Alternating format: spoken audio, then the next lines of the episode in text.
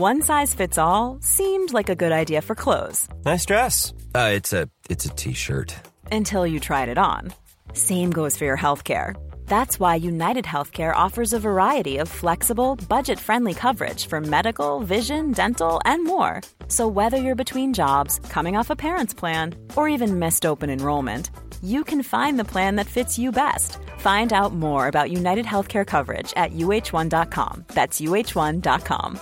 Planning for your next trip? Elevate your travel style with Quince. Quince has all the jet setting essentials you'll want for your next getaway, like European linen premium luggage options, buttery soft Italian leather bags, and so much more. And it's all priced at 50 to 80% less than similar brands. Plus, Quince only works with factories that use safe and ethical manufacturing practices. Pack your bags with high-quality essentials you'll be wearing for vacations to come with Quince. Go to quince.com slash trip for free shipping and 365-day returns.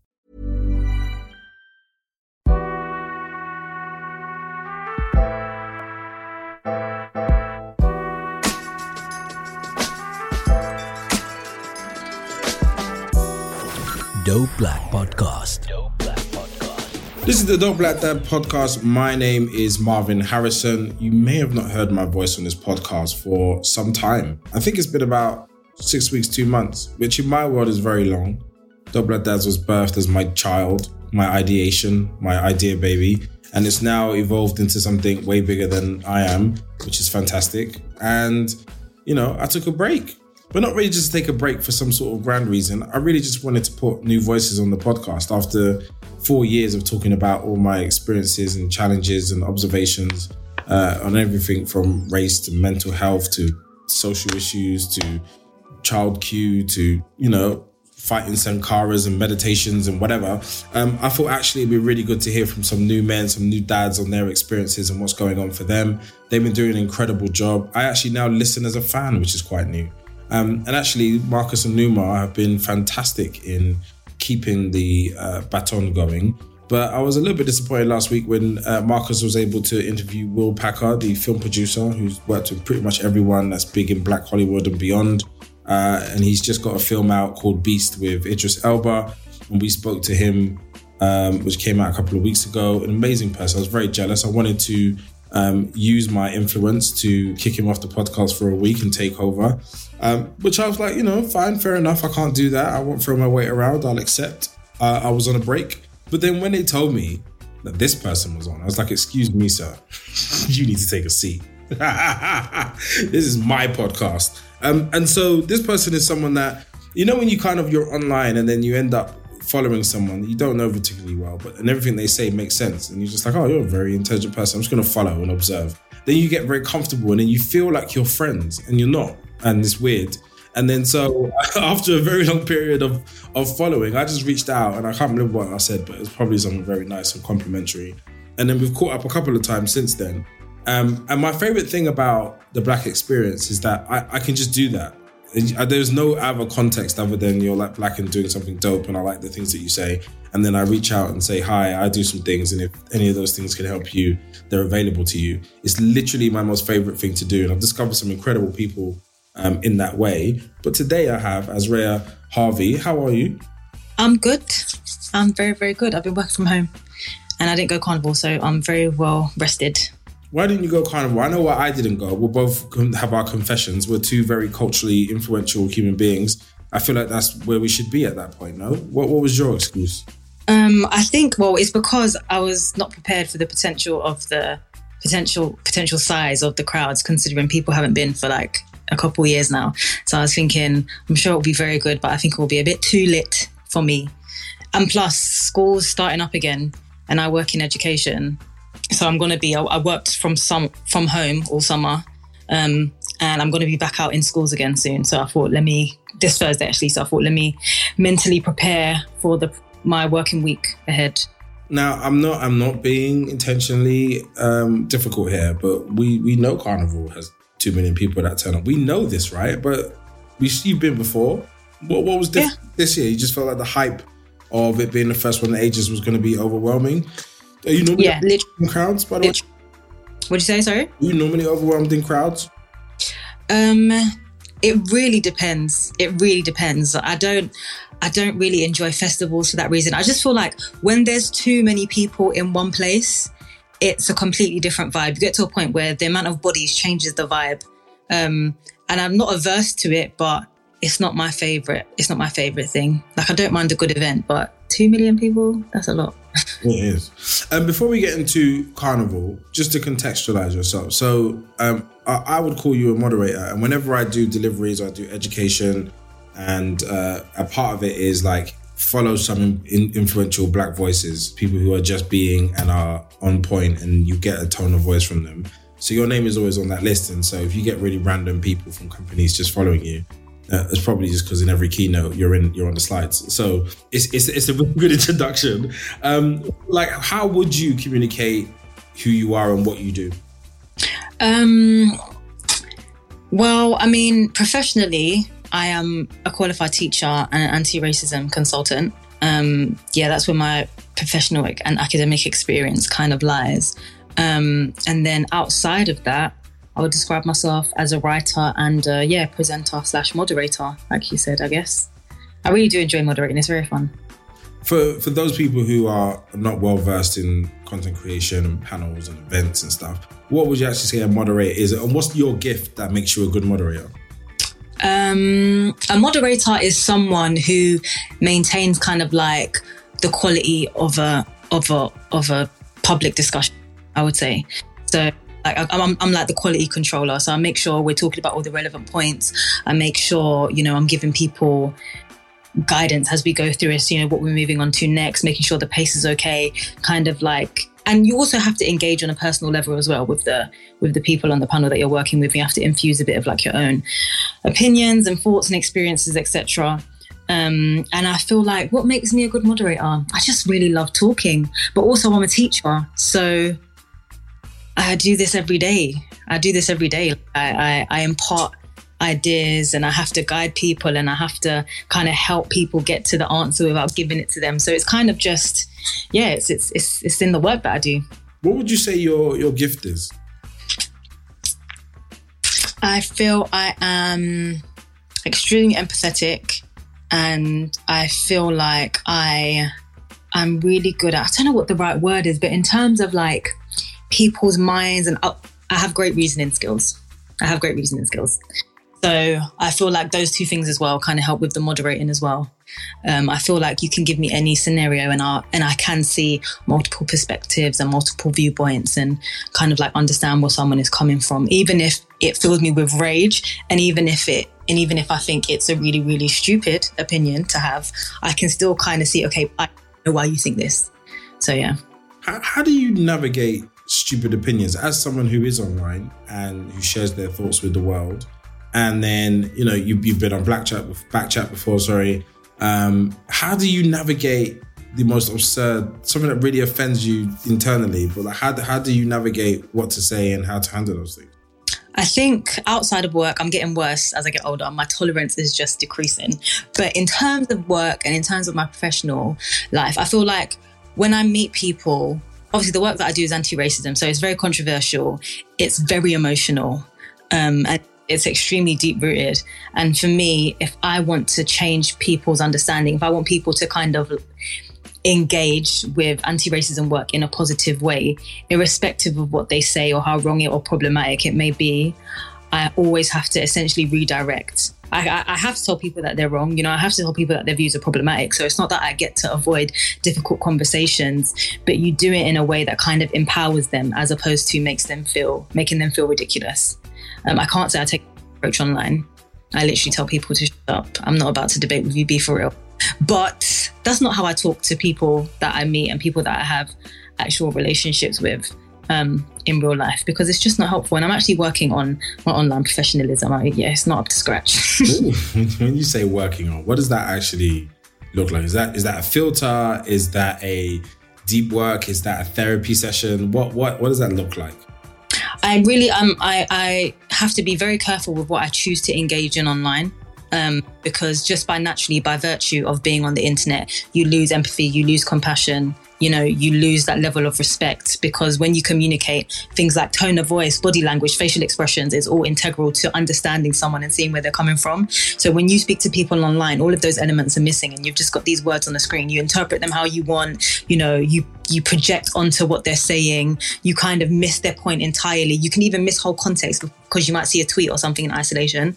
Um, so I tend to just actually steer away from talking about controversial things online um, because I don't feel I don't feel it is the right platform for me because I also get very emotional and think I, I internalize a lot, and I've learned that past couple years. You'll notice like I don't really tweet threads as such. I don't get into debates online anymore. I'm working on my own things in the real world that will translate online, but I don't want online to be my main source of communication because I just think it's extremely flawed.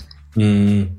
Uh, correct me if, if if I'm wrong or overstepping on mark here, but I think I saw something on your on one of your pages. I think it might be Instagram about your body image, and that's and that's an area which online is just a big conversation, and people don't have care when they're communicating it. They just get very personal, or very directional straight away. What prompted you to to talk about that in online in that way? Um, can you remind me what you're talking about? I'm trying to think. I, I feel like there was something to do with body image. I think you were saying that you're you're bigger than you were a few years ago, and you've learned to love yourself. Oh yes, yes, yes. I know what you're talking about. It was just I just noticed how much weight I've put on, especially since leaving teaching. Whereas I sit down a lot more, um, and I'm at a desk a lot more. I'm just not as active, and I've put on weight. I think my metabolism is slowing down as I'm getting older. And I remember I used to naturally be really skinny. Um, and over the past like four four or five years i've really put on a significant amount of weight. Like you can see the difference in my body. And this is the first time i've got to it and i thought okay i'm gonna have to start actually working to maintaining like a physique that i like. Um, and i think but at the same time i kind of like that i've put on weight because it's always i always wanted to be bigger but then I thought to myself, you know, you think about you think about getting bigger, and then I started thinking, oh well, I haven't had kids yet. What if I just keep getting bigger? What if I just get pregnant and put on weight? And I started almost catastrophizing a little bit, and that's why I posted it. a lot of women were like, oh my gosh, get to 30, your body changes. And we were just laughing and joking. And like since then, I haven't really thought about it, to be honest. And I feel like sometimes when you just kind of out, put things out there, just acknowledging that you just people acknowledging that you are not the only person who has fought this in and of itself can be so therapeutic and so cathartic and you can kind of just let it go. Um, and it feels more normal. So so yeah that was just on a whim really. I just was quite fascinated at the difference in my body. What what what then is that the boundary of what you do share and don't share? Obviously from my perspective talking about fatherhood i inherently talk about how i'm raised by my mom and my dad you know, how I'm raising my children, stuff about my wife and just past relationships, all of that stuff kind of bleeds into it. And then you forget that people are listening. And I've had to learn, not for any major faults yet, but like just learn to actually the things that I'm informally speaking about actually go out to thousands of people every week. How, how mm. do you create boundaries in terms of what you do share and don't share? Um, I think about this a lot, and I think for me, like even when you look at my, even when I look at my content, like it I feel like it feels very intimate and it feels very personal, but at the same time, I don't divulge really private details about my life. That's not how it kind of that's not how it kind of works. I feel like if I have a usually what I share, I share because I'm like I know other people think or feel like this. I know they do. I know it's not just me, kind of thing. Or um, or I'm, I'm, or I'm looking for that, being like, okay, this is how I'm feeling. I need someone else to tell me I'm not mad. I need someone else to tell me that this is completely common and frequent amongst whatever demographic, whoever it may be. Um, and I feel I just I like to share things that I feel are helpful. So there have been times like I've spoken about, you know, like relationships and about my relationships, but it wasn't about any individual. It wasn't about any particular it wasn't about like intimate details of any particular situation it was more kind of like how i perceive those things and the things i've learned from those things um so i feel like anything that i feel like is going to help other people or help myself come to grips with what I'm going through or what I've been through. So there's certain things I talk about in hindsight, like when I when I shared the fact that I um, got into the master's course of my choice. It was only once I got into that master's course where I felt okay, cool. Because in my mind, I'm like, okay, cool. This is this is indicative of the fact that even if things do go wrong for you in a certain in a certain part of your life, for my example, it was like university and just that higher education I'm coming out the other end. And I was quite proud. And so many people DM me like, I was going to do my master's or I got rejected or I wasn't sure, I'm getting old. So many people. And I was really shocked by how much, I was really shocked by how much traction that particular post got. Um, so when I see stuff like that, it just reminds me that everyone is go. We're all live in the same life, man. Just obviously to varying degrees at different times, but we're all living the same life. It's crazy. Yeah. How how close are you to the to the little girl that you know was growing up and wanted to be something? You know, would that person look at you now and be like, "I'm glad we made it," or what would the feedback be from that little girl? I think she'd I think she'd say to me like, "I'm so glad you're like finally being 100 percent yourself." and I, I say 100%. I've, I've, I, I think she would be happy with the amount, the growth that I've made. And I say growth, um, but really, I mean, almost like going backwards. And I feel like you're always evolving, you're always changing. But I feel like there was a point where I was so unsure about if my qualities were actually qualities, if my talents were actually talents. Was it only me who was perceiving myself like that? And I'm 100% still working on it every single day. I was literally watched a bunch of talks yesterday about increasing your self confidence. So I'm definitely working on that. But I feel like I'm the surest about who I am that I've been in my entire life. I just need to get that confidence now to be able to continue to share more and more and just do do things that align with who I am. I feel like when I look in the mirror, I'm I'm, I'm not com- I'm not confused when I look at myself, but I'm still working on how I present my true self to to everybody else. But we're getting there. What what what was the confusion? I, you know, you've been obviously on a bit of a journey. You've gone. I actually did search you as we were speaking earlier, and um, saw that you had a song with like Pepstar about eight years ago. You had your own song a couple of years ago. So there was like an artist element. Is that is that part of you no longer present? Um, so I wanted to be a singer from when I was like a tiny babe. I was a little girl. I always wanted to be a singer. I started recording first when I was about 19. I worked tirelessly for two years. Like I would record until one in the morning. I would go and record after work. I'd get up, go to uni, go and record again after uni. I was recording for years. It didn't work out and the stuff I was making was trash. But I tried that long and after it didn't work out, I became really despondent and I kind of let it go. And then I started recording again and then I was being really wishy washy with that. And I put stuff out just a few years ago. I think 2018 maybe was the last time I put something out. And I was on an EP and stuff. And I was recording, yeah, 2019. 2019. Actually, I'll tell a lie. 2020, February 2020 was the last time I performed. Um, after I put on my EP and I had a, had a headline show and I'd done it.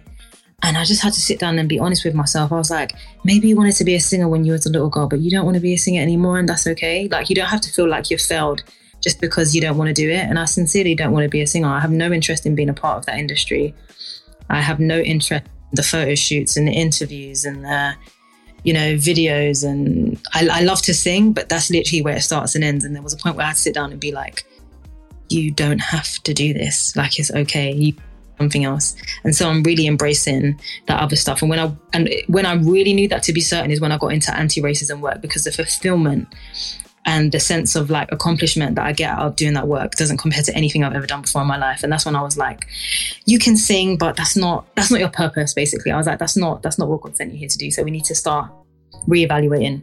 Mm. You mentioned your anti-racism work is very personal, and I I, I do it also.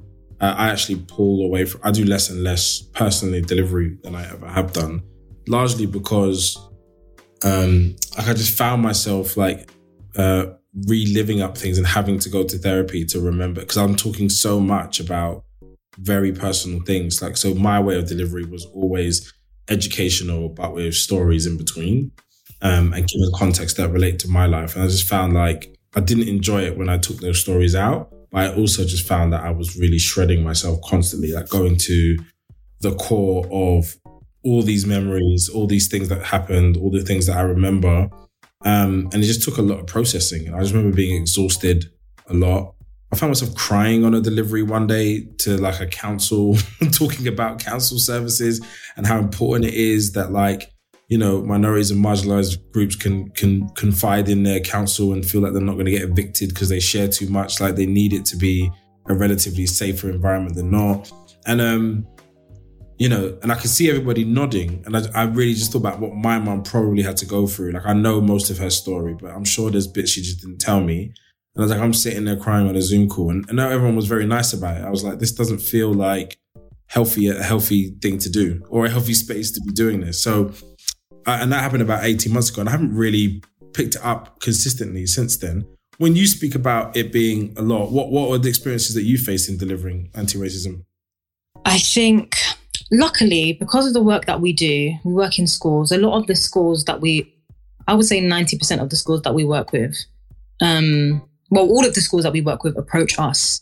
So they're already engaged in anti racism on some level even if it's like minute even if it's the lowest level they are they are embarking on this and even if it's just a small amount of people. It might just be the SL team, it might just be the head teacher. Someone in the institution wants to work on anti racism. And so you always have that, well, most of the time, you have that way in and you have that one person who sees the vision and who understands. Even if they don't understand necessarily racism, they understand why it's important and they understand why they need to do the work. So that takes a load off because I was worried before I started that I would have to consistently deal with people being really ignorant, people being, you know, really hateful, saying really, really demeaning and degrading things.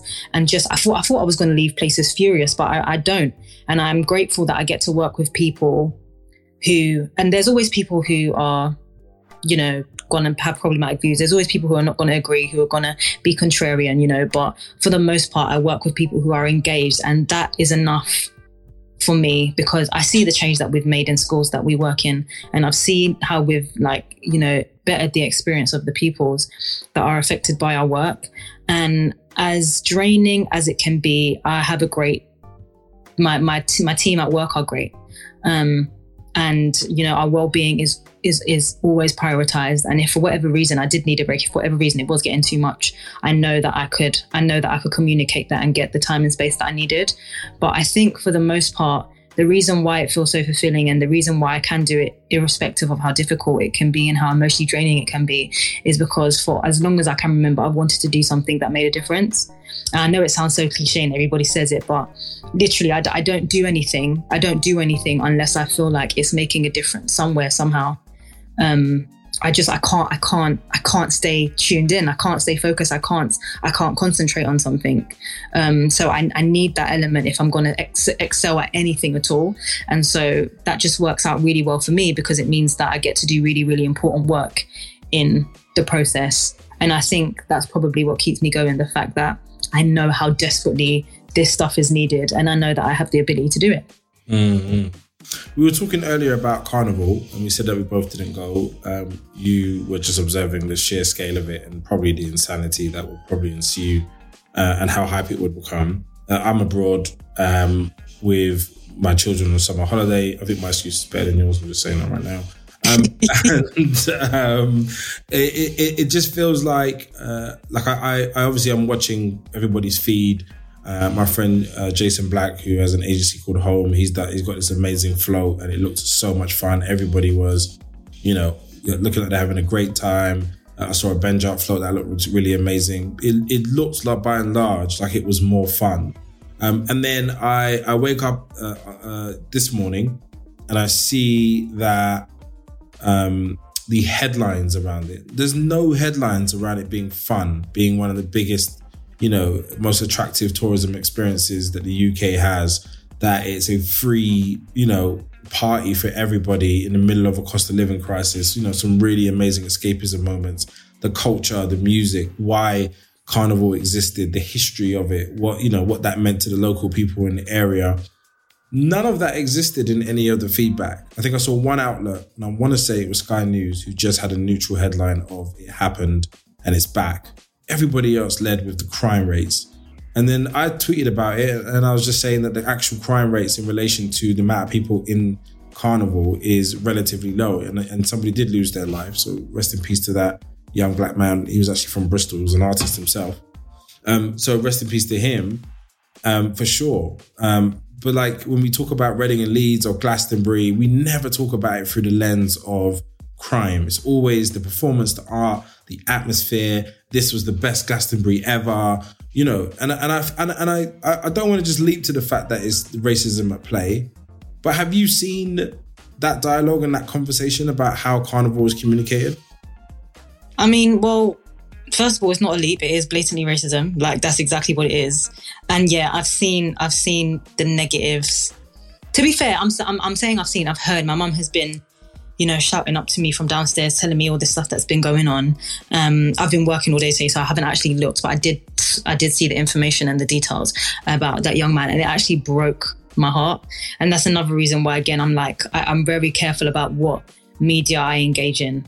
Um, like that particular story is probably something I will look up just because it's very relevant um, for the work that I do. And when you can accumulate these stories to present to people, you know you have like a, a, a you have a stronger you have stronger leverage when you can give them real world world examples that is happening right now. Um, so I'll definitely engage with that. But the whenever I see stuff like this, I, and I, I have a it used to be it actually used to be my Twitter name. Literally everything is about race. Like if you want to talk about a certain food, if you want to talk about a certain music, if you want to talk about certain style, if you want to talk about um, certain like political policies, ideologies, etc., etc., we can we can find race somewhere in them because it's so insidious. Like the systems that we work on are literally this country is built. This country is built on racism. So many so many countries are built off the back of racism, and and so as much as I know people are, oh, you know, we don't want to make it about race. We're not making it about race. We're not leaping to it. It is. It's, it's race. It's racism. The way that they and and a lot of this as well. One thing that I learned during one thing that I learned during this during during this anti-racism work is a lot of the time this stuff is so ingrained and is so deep rooted. These biases are so implicit. So one news, one news outlet takes this takes has this has this racist has this racist lens when they look at Notting Hill Carnival. They don't sit down and actively go right. How can we spin this as badly as possible? I'm sure some do, but not necessarily every not every not every newsroom is necessarily going to do that. They sit down and they can't help it. They see a bunch of black people having fun. They see a bunch of black people together, you know, being loud, being expressive, you know, dancing, being very physical and they see threat, they see intimidation, they see danger. They literally, that's how they filter us. You know, that's how it's, it's like it's like these it's like glasses that these people have on, and that's how they perceive anything that we have anything to do with. And so the fact that all of these things are popping up, popping up, popping up, it doesn't surprise me at all. And it's what I sadly, it's what I expect. Um, and I feel like and honestly, when people say, "Oh, you know, how do we combat it?" I couldn't give you an answer. I couldn't give you an answer right now. It's something that I need to think of, but I don't necessarily think it starts with. It starts long before Notting Hill Carnival. The work we need to do starts long before you know people actually go out on the floats and the millions of people are in the street dancing. These people had their mind made up about Notting Hill Carnival at its inception. You know, these these headlines are not these headlines are not new. Um, and so, as much as, again, I want people to be aware of the realities out there, I also want people to protect their peace. And, you know, if you have happy videos from Carnival, if you if you remember it as a good time, you know, beyond paying your respects, being respectful of the people that have passed, you know, sharing, sharing well wishes, etc., things like that. Don't feel, you know, obligated to engage in these difficult conversations because you can't engage in every in every single one of them. And if you just want to think of carnival fondly then people should feel comfortable to do that. I feel like we can sometimes feel as black people like you know we have to give our two pence. We have to you know share our disgust. We have to share our opinions. And it's just not healthy for us. Mm. I, I, feel um so when i posted it it was actually just like a quaint observation. So it wasn't like i i was going to bat on the subject or i felt particularly hard done by. I'm pretty used to the coverage of blackness in this country, um, and especially around. It's almost as if like they don't actually update what they think they know. It's just like, oh, it's carnival. We're just gonna look at the crime rates. Like I, I genuinely feel like Drake, Beyonce, Kanye West could have come out and done a, a, YMCA dance in the middle of the street, and they they would have forgot to cover that, and the headline would still be the crime rate um, of the actual um, uh, uh, carnival. Um, and I think when we talk about Reading and Leeds, like, you know, someone died from a drug overdose, uh, ecstasy. He was 16 years old. Like, and it's not really like this is more important than that. Someone died at Carnival, we should cover that and honor that. A 16 year old died taking drugs at a festival. That's a really big problem. He's 16. Like taking ecstasy. And we should be looking into like why does he feel like he needs to take ecstasy at 16 years old? What world is happening? Why is it so available? In Reading? And what was the protocols after it happened? Where were the emergency services? Why is that not an indictment on? I think sorry, I think it was the Leeds Festival of it. You know, I just I just feel like it's the um, it's almost like a pre-written script, and it, and then I think when you get sucked into the script, you end up adhering to their narrative of whatever's going on. You end up abandoning your own mission to fight their narrative, and it's a bit like when something goes on with Meghan and Harry, and that they don't even bother to even consider does it make sense. They're just like the podcast was a failure, but then it's like the most listened to podcast in the world. Like right now, it's like number one in ten countries. It's just stuff like that. It's just stupid. Um, and so a part of my probably evolution of of speaking on the black experience is to really choose my battles um, and and be more considered when I speak because we I already know what the challenge is and unless I'm inside these organizations or in these spaces to make that direct change and have impact sometimes just the platforming of it can just be like unnecessarily distracting do, do you have a view about your contribution to it now than you did maybe three, four, five years ago? What do you What do you mean? The conversation about carnival? Just a conversation around the black experience. I mean, I do this Monday to Friday. So for me to finish work and to come online and to speak about it even more, I'm playing myself. And because I know I am doing it Monday to Friday, I don't need to prove to anyone that I'm doing it. So if you're not satisfied with what you see from me with regards to anti racism, that isn't my problem. So, uh, but at the same time, if there's an opportunity and I feel like I have enough of a purview to make, you know, a valuable contribution to the discussion, then I absolutely will. Um, but I also need to be careful not to isolate people because at the end of the day, I have these discussions in certain places. I still have to go into these schools and I still have to convince these people that this is a safe space. You know, they can maybe share some of their problematic or uninformed opinions, and I'm still gonna give them, you know, respect and I'm still gonna, you know, allow them their dignity. And so I have to be careful in that respect. Um, but I definitely know now that this anti racism stuff and just championing and empowering you know black people and all people to be to be better and to make make make the necessary change um i'll probably doing it be doing it for as long as long as i physically can. Um because it's just it's just such a huge part of me now. Um and i've, and I've always been very like forthright with regards to my blackness it's always been very very important to me um but i think as i've got older emotionally as well. The way I am, like my actual temperament emotionally, with the way I am as a person, doing this work aligns with that as well. Um, and I've invested years now into, you know, educating myself on the topic, and I've, I've still got more to do. But I think one size fits all seemed like a good idea for clothes. Nice dress. Uh, it's a it's a t-shirt. Until you tried it on. Same goes for your healthcare. That's why United Healthcare offers a variety of flexible, budget friendly coverage for medical, vision, dental, and more. So, whether you're between jobs, coming off a parent's plan, or even missed open enrollment, you can find the plan that fits you best. Find out more about United Healthcare coverage at uh1.com. That's uh1.com.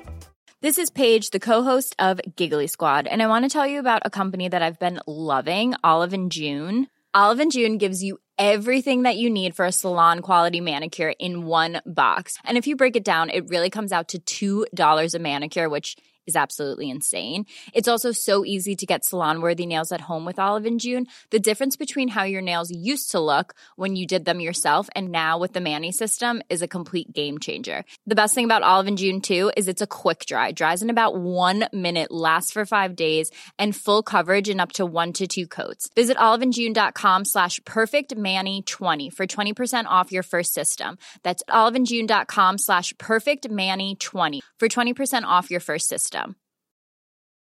Hey, it's Paige DeSorbo from Giggly Squad. High quality fashion without the price tag. Say hello to Quince.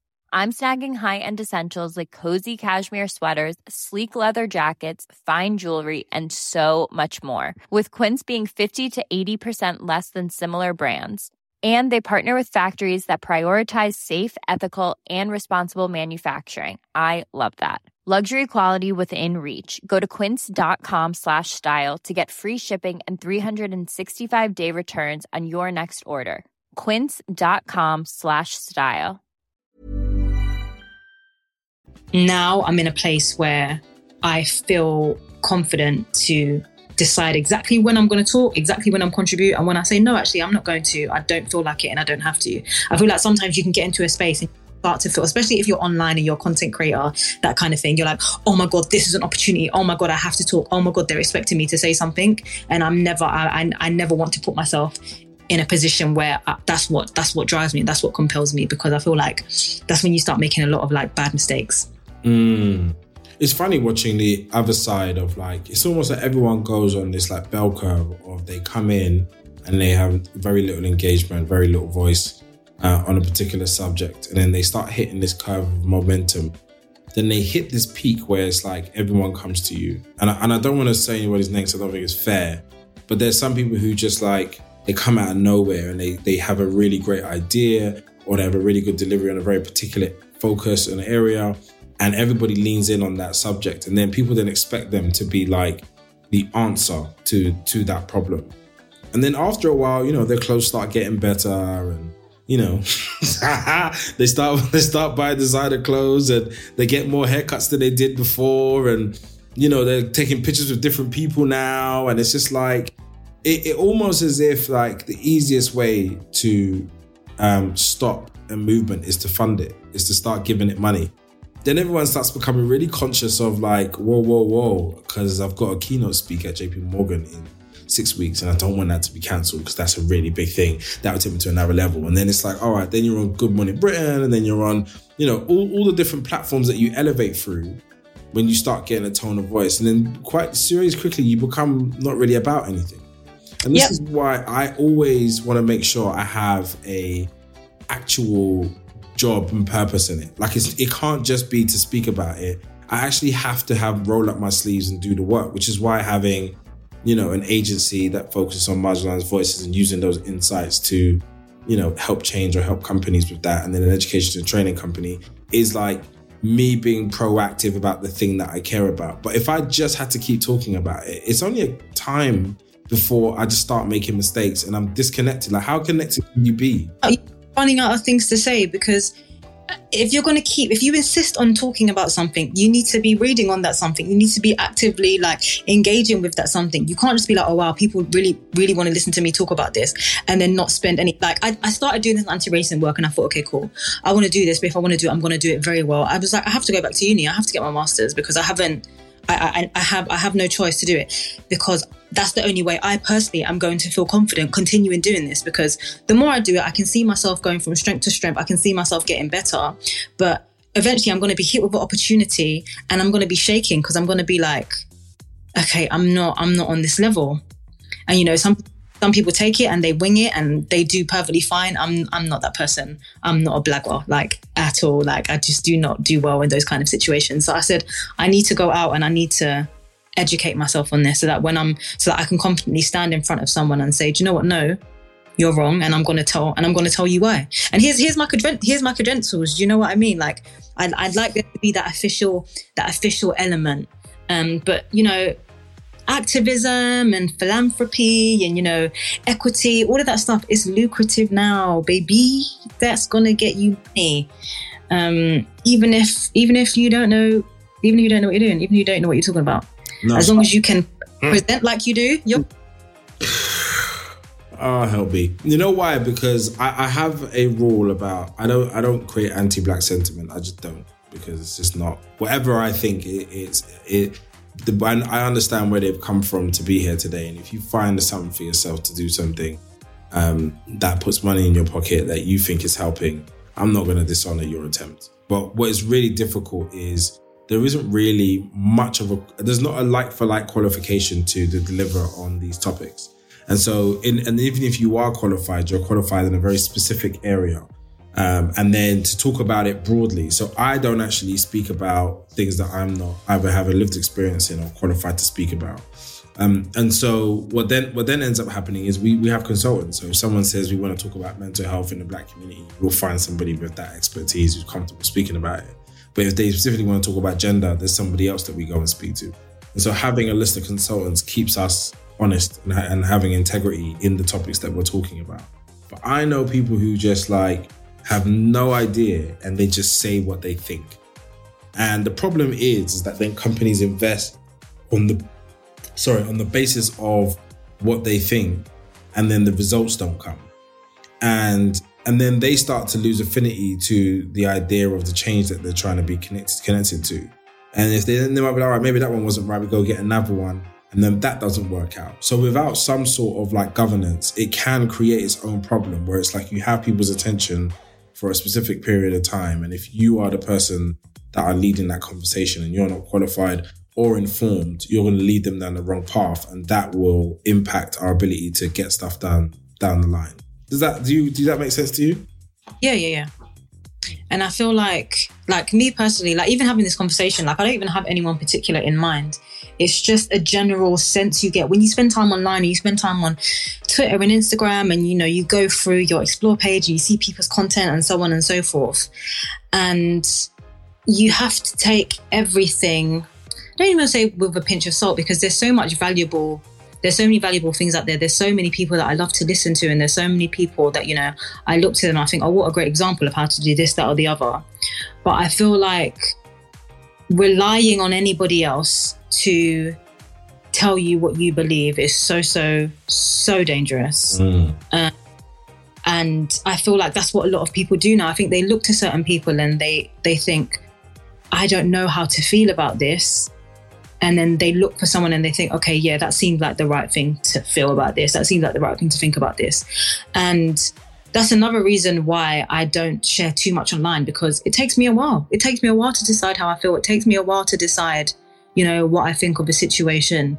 I don't I don't necessarily know straight away. There's certain things that I might not even care about that much. So I probably never will seek to find like a definitive standpoint for myself. And so you don't talk on them, but I feel like you know what you were saying about people just speaking and speaking and they lead you up this path and people invest in that and and then it get and it gets to a point where it's almost like it's too far gone mm. um and so that's not something that i ever that i ever want to be a part of but more power to anyone who's who's successfully doing what they're doing and and and swindling the man out of the money because um rob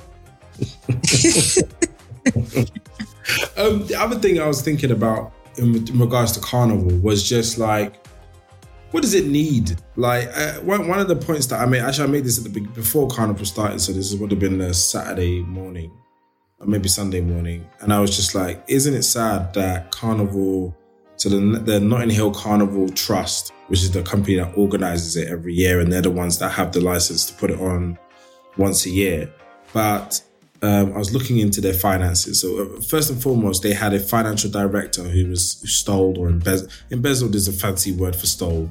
Uh, stole eight hundred thousand pounds and is now in jail for eight years um, uh, after being found guilty of doing so.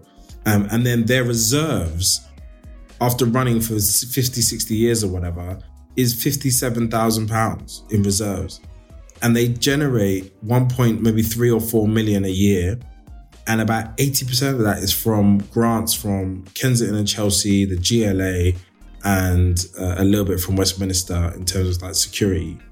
And then they generate another like £275,000 from uh, stall holders, licensee holders to sell drinks and food. Um, and that's it. and the the big challenge is that they're not paying their they, they, they, they do hand out grants, and I don't know how much that is because it hasn't been disclosed, but they do hand out some sort of funding to community groups. But like the dancers on the procession and sound systems, none of those people are paid for being a part of this event. They fund themselves or they go out and, you know, do, find their own way of funding whatever they're doing. And you just think, isn't that a huge shame? And and the biggest, biggest problem of it is, is that if you if they don't have any surplus, and this is a part of the conversation. So when I said that, there were obviously people who were like, you shouldn't monetize carnival. It's a cultural important event. And if you put brands all over it or you, you can't charge for it and da da da. But I was just like, it's not really about how you get it. It's the fact that you don't have any surplus. So basically, if any of the local um, uh, councils and boroughs say they're no longer funding and supporting this or allowing us to put on, they have no plan B. There's okay. no way they can go out and be like, all right, we're going to go buy a field in Essex, and we're just going to move it to this field, and we now own this field, and just turn it into a Glastonbury type event. They, they literally just have to sit there and, and try to get political pressure, and all of us would be on Twitter being like, hey, put, put the event back on. It's really important to us. But also as an organization, you just have to have your, your things together. You need to be in control of your own destiny. And, and, and by contrast, it's not a like for like comparison, but Glastonbury has reserves of like 52 million that sit there for all contingencies. So in COVID, that was one of the contingencies. If there's mass flooding, they're able to spend extra bit of money to like secure the space and you know, if there's a threat or something, whatever the thing is, they just have money to help with, with their plan. It doesn't require them to go back out and raise more money. And I think that's a really, really important thing to preserve our culture. Um, do do you have a, a view on that in terms of what we should do with it and being free versus charged and how it should generate money? I mean, this is the first time, like, I didn't, I wasn't privy to these numbers and to this information. Like, I had no ideas of the like bureaucratic side of things and the processes and how it all works. But I think one thing, like you, it is it really, really is a testament to how important this is to people. The fact that these people are running it year in, year out with 57 pounds in reserves and the fact that no one people are yet to yet to push like the monetary gain as like the main thing. I feel like it's just so indicative of how integral Notting Hill Carnival has become for like so many demographics in, in the whole country, really. Um, but I don't know. I don't know. It's kind, it's kind of upsetting because the only thing that the thing that struck me is is if they want to take it away, they can literally take it away. That's that's what that's the that's the thing. And you know they they love to take they love to take things away. And with the way the country's going at the minute, I don't. I wouldn't. I really wouldn't be surprised if if they if they done that within like within the near future. Um, and I feel like in terms of carnival and things like that, I feel like community, that community engagement again is so is so important. And the more people that recognize the history of carnival and why it exists, and the more people who emotionally invest in those facts and in that history, the more people that are, the more people are going to to stand for it and want to contribute to putting it in a place where you know it, it is a lot more secure. Because that, as it stands some people think it's just a party. Some people think it's for black british history. And so emotionally you're not really invested. So but if you can really invest in kind of like the roots and, and why it, why it was here and why it's so significant and if and if that education is more consistent because i feel like the more years that pass the less and less people kind of understand what the point of it was and the and the and the less and less people understand the point of it it will be so, again it would be so much easier for people to diminish it to just oh it's just the party. It's not that important. Or it's too dangerous or you know it, the trade-off the trade-off isn't important enough.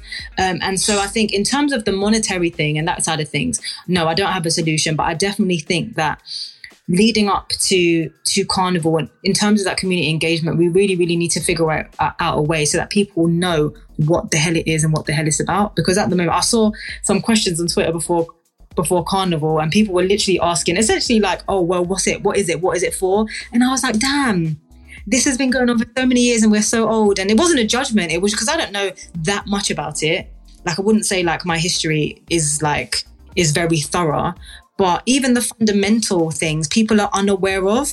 And I was like, damn, like that's crazy. And that's so unfortunate that we all love this thing so much, but we don't actually know, we don't actually see the real value in it. Um, mm. So like I, so, I yeah. I, I, after I posted that post and it, and it, there was a, quite a lot of response from people and obviously it's a mixed bag. Some people are like, close it. It's a horrible place to be. We know who those people are. And and then some people were like, it's just a great event. We need to preserve it at all costs. Some people were like, yeah, we do need to evolve it somewhat to make it sustainable.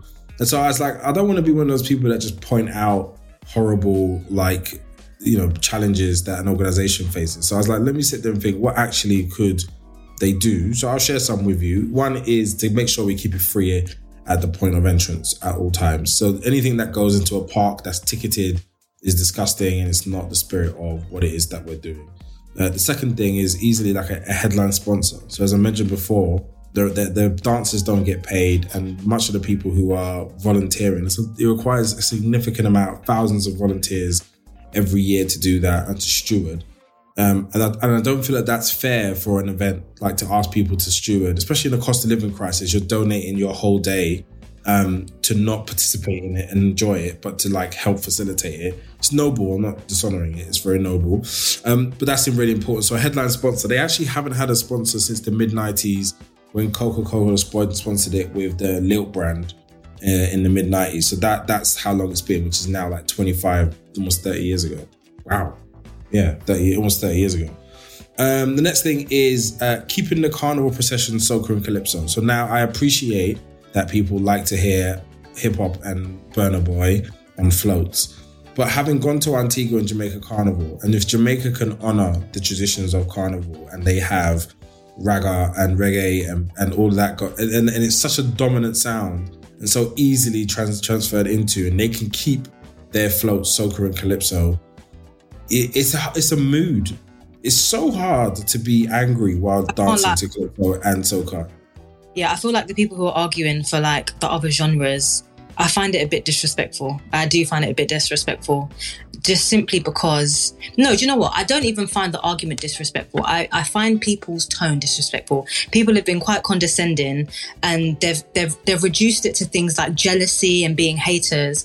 And this is not me saying that there aren't people who are like that. But what I'm saying is if you care about the integrity of the conversation, you will not draw the focus to those arguments because the people who know what they're talking about are not haters they're not being jealous they're just trying to communicate to you why it's so why it's so important. And i think to, to i think to act like you don't understand why you know particularly the floats um, and the main procession to act like you don't understand why that needs to be overwhelmingly you know soca and calypso. Like where like where have you been? Like what what like, like where have you been? What do you think what do you think it is? And this idea that oh it needs to change with the times that's not how tradition that's not how tradition that's not how tradition works. That's not how you honor a tradition. I'm not saying adjustments don't need to to be made in order to keep it relevant but culturally the most relevant part of it is the soca and the calypso. So those i found those arguments really um really self really self like self-serving like people were thinking about what they want and how the thought of it makes them feel as opposed to okay this is what carnival is this is why it was started this was the purpose and this is how we maintain that. I don't think anyone. Re- I think everyone. We're, we're, talking about the. They're doing it. We're being too inclusive now. It's too much. Gatekeepers. and I think the fact that we're talking about being, uh, it's just a procession we're talking about. If you want to have offshoots events and you know a bar that's playing music that's like off carnival route, that's fine. Yeah, and they have. This is what it is but the actual procession should be just maintained. So that's really key. The other one was just like adding added mobile signal towers. It's absurd that you get there and you, or your phone stops working for six hours. If you lose your friend, it's a wrap. You basically keep walking until you run into somebody else that you knew and you make them your new best friend. And like, it could also be a safety issue, but it just would really help if we were able to get full on connectivity um, for Carnival as well. Uh, the other one is like branded zones um, for different sub sounds and chill spaces. So I also think like VIP spaces that you can have VIP spaces that were formal carnival spaces that were curated, that had, you know, comfortable chairs, high quality toilets, good food that you could just access in different points. Some people would just pay for it. I think I would for the comfort, just to know that my toilet wasn't being used by 9,000 people in the last hour and a half. That would make me feel better and some people would be willing to pay. And I, and I don't want to make it cost for everybody, but if you if you are open to doing it and it's your thing, I think you should be able to. Um, I also think the the parents and children zones, like I think a lot of parents would avoid carnival, and while they go to it, there's a lot of them, but there's some who would just be like, I don't want to go because it's just a logistical nightmare. That the things you need to carry with you when you have a child and you need a safe space to change them, feed them, you need a rest space, you might be tired, and I don't think those spaces are are facilitated. And then and it's so raw when you're there. It's just kind of like dance or get out of the way. So it doesn't really like include that kind of safe space for especially very young children uh, or parents who are a bit more like vulnerable or, or fearful. So actually having zones and spaces for parents would be a nice value and also disabled people as well, just to get a respite um, the other thing was charging stations. The idea that like you just have to go to buy one of those terrible things from the thing that normally explode when you charge them overnight. But like the fact that they don't have formal charging stations is a missed opportunity. Would charges uh, work for footfall with that many people in one place? But like I, I feel like if you and I wouldn't suggest that you have to leave your phone there, but like you can you can hire charging stations that you can just sit and stand by your phone because if you if you again if you lose your phone or your phone dies in carnival that's a wrap for your carnival unless you luckily run into something or someone else again. And it's that it's just Yeah. the idea of being disconnected. Like I remember my sister. That's Hmm? a part of the exp- that's a part of the experience not having reception and losing your friends. It's No. character. just character building. I love that. And the thing is, and, and- and that- uh, that's a part of it. Whereas I feel like you and I probably know enough people where it's like, eh, and you'll go and then there'll be someone you know and you roll with them for half an hour, then you meet somebody else for half an hour. Yeah. So I think we get away with that. Most people I don't have that luxury. Their three friends that they came from Nottingham with are the only three friends that they know in Carnival. Yeah. So um, that was another thing. Uh, the other thing was just about live streaming it so the world can see. So it's a bit like it becomes a thing that people get to watch and observe and like zooming in people having a good time. I think people would love just to watch the bits and bobs of carnival as, and when they're happening. Um, and then the other one was just like, again, an, an app that allows you to like find your friends. I have this thing about losing friends. Clearly there's some trauma there, but like app, having, having a Notting Hill Carnival app where it's like, this is where you're going. Like I live in London, I still don't understand West London. Every time I go there, it's a traumatic experience of feeling like I don't even know where I am. Where are you? I'm by a building, it's dark brown, with like it's residential. There's a bus stop, and everyone's just looking around like I don't know where you. And they could be three feet away from you. You just don't know. So having an app and being like, this is my group of friends, and like they are forward 30 yards and left, and they, I will find them would be an incredible experience that people would love to have. Also, just where is everything? I remember going to Carnival and every year trying to find Rampage and never being able to find Rampage. And that just became like a whole thing. And then by the time we found them, we had split into tiny groups um, and it was dangerous. so it wasn't a good idea. So yeah, those, those things for me. And I think also the last thing is like letting police officers continue to engage. I quite like them winding up and vibing and, and moving their waist. I, I feel like being connected to our community, it shows that they're human beings and not just there to cause headache for everybody. And the fact that they had a mandate to say they're no longer to participate is typically the most British thing ever. So I that's didn't- that's my, be disgusting because these same the same government will be will, will will approach organizations and be like how can we make the police more relatable to young black people how can we you know how can we diminish the hostility between you know the ethnic minorities and you know the metropolitan suck my ass if that's one thing I will never work with is the police never Yeah, we have a we have a list of people that we've tried to have a conversation on, and we're just like we just have to say no. It's not workable. The, the, it's so institutionally what it is that there's no way of finding Yeah. a positive outcome. And yeah, you're you're gonna you're gonna come at words for word, or you're just gonna be used. They'll take a picture with you and be like, "We had a sit down with with Marvyn Harrison," and then they'd be like, "We ain't doing shit. We're still racist, and the new commissioner's white, old, and male." Um, and it's like we've seen it before. they are disgrace I feel very strongly about the police state so I'm trying to move from a loving place in my that's- I'm trying. I'm trying. I want to move from a loving I, place. I, I might need an intervention. It's not healthy. I'm, I'm here for interventions. I've, I've run a couple and they've done very, very well, and we've healed. Yeah, hard no for me. In fact, I do you don't have- intervention. I'm fine. no, no, we're going to do it anyway because you've already asked now. So it's just going to happen when you least expect it. You're going to be coming home with a cup of tea, putting your feet up, and I'm going to be like, bring everyone around and a couple of police officers and be like, how do you really feel? Share I'm- with. If I, if I if I could like search my name on Twitter and the amount of times I've said like I could never in this lifetime or the next ever be a police officer. Just randomly, I just think about it and I'm just feel so compelled to communicate. If anyone's forgotten, I still could absolutely You said you couldn't be with. So basically, the guy is tall, handsome, Michael B. Jordan like, and he works for the Met, and you're like, no, Don't care. what? Don't care. means I feel like there's a whole new podcast about your aspirations for love and, and what that looks like because I feel like that's a that's a fair that's a you know because whatever you pick here, there's going to be a part of his life that is unworkable, and this is what I accept as well. Not not not you being a police officer. No, I, I feel like that's low on the rack because we're dealing with people who are absolute blood clots, and then you're like police officer, and you're like, oh, it was going so well. okay, don't tell anybody you're a police officer. No, I couldn't. I couldn't. I couldn't. I just feel like the work that I do, just Mm. knowing how And don't get me wrong, yeah, I know there's good police officers, blah blah blah. I know there are, but You don't even believe it. I just not. I'm not burdening myself figuring out which one you are. And I also find, you know what? We're gonna we're gonna go off track. Enough time. As a black man, why do you want to be a? Let's talk about that. Let's unpack that. I thought that. I, you know, it is as you were speaking here, I felt a person coming out, and and like there was there's an energy that was shifting. It was a whole new thing. We do need to unpack that on a different podcast for sure.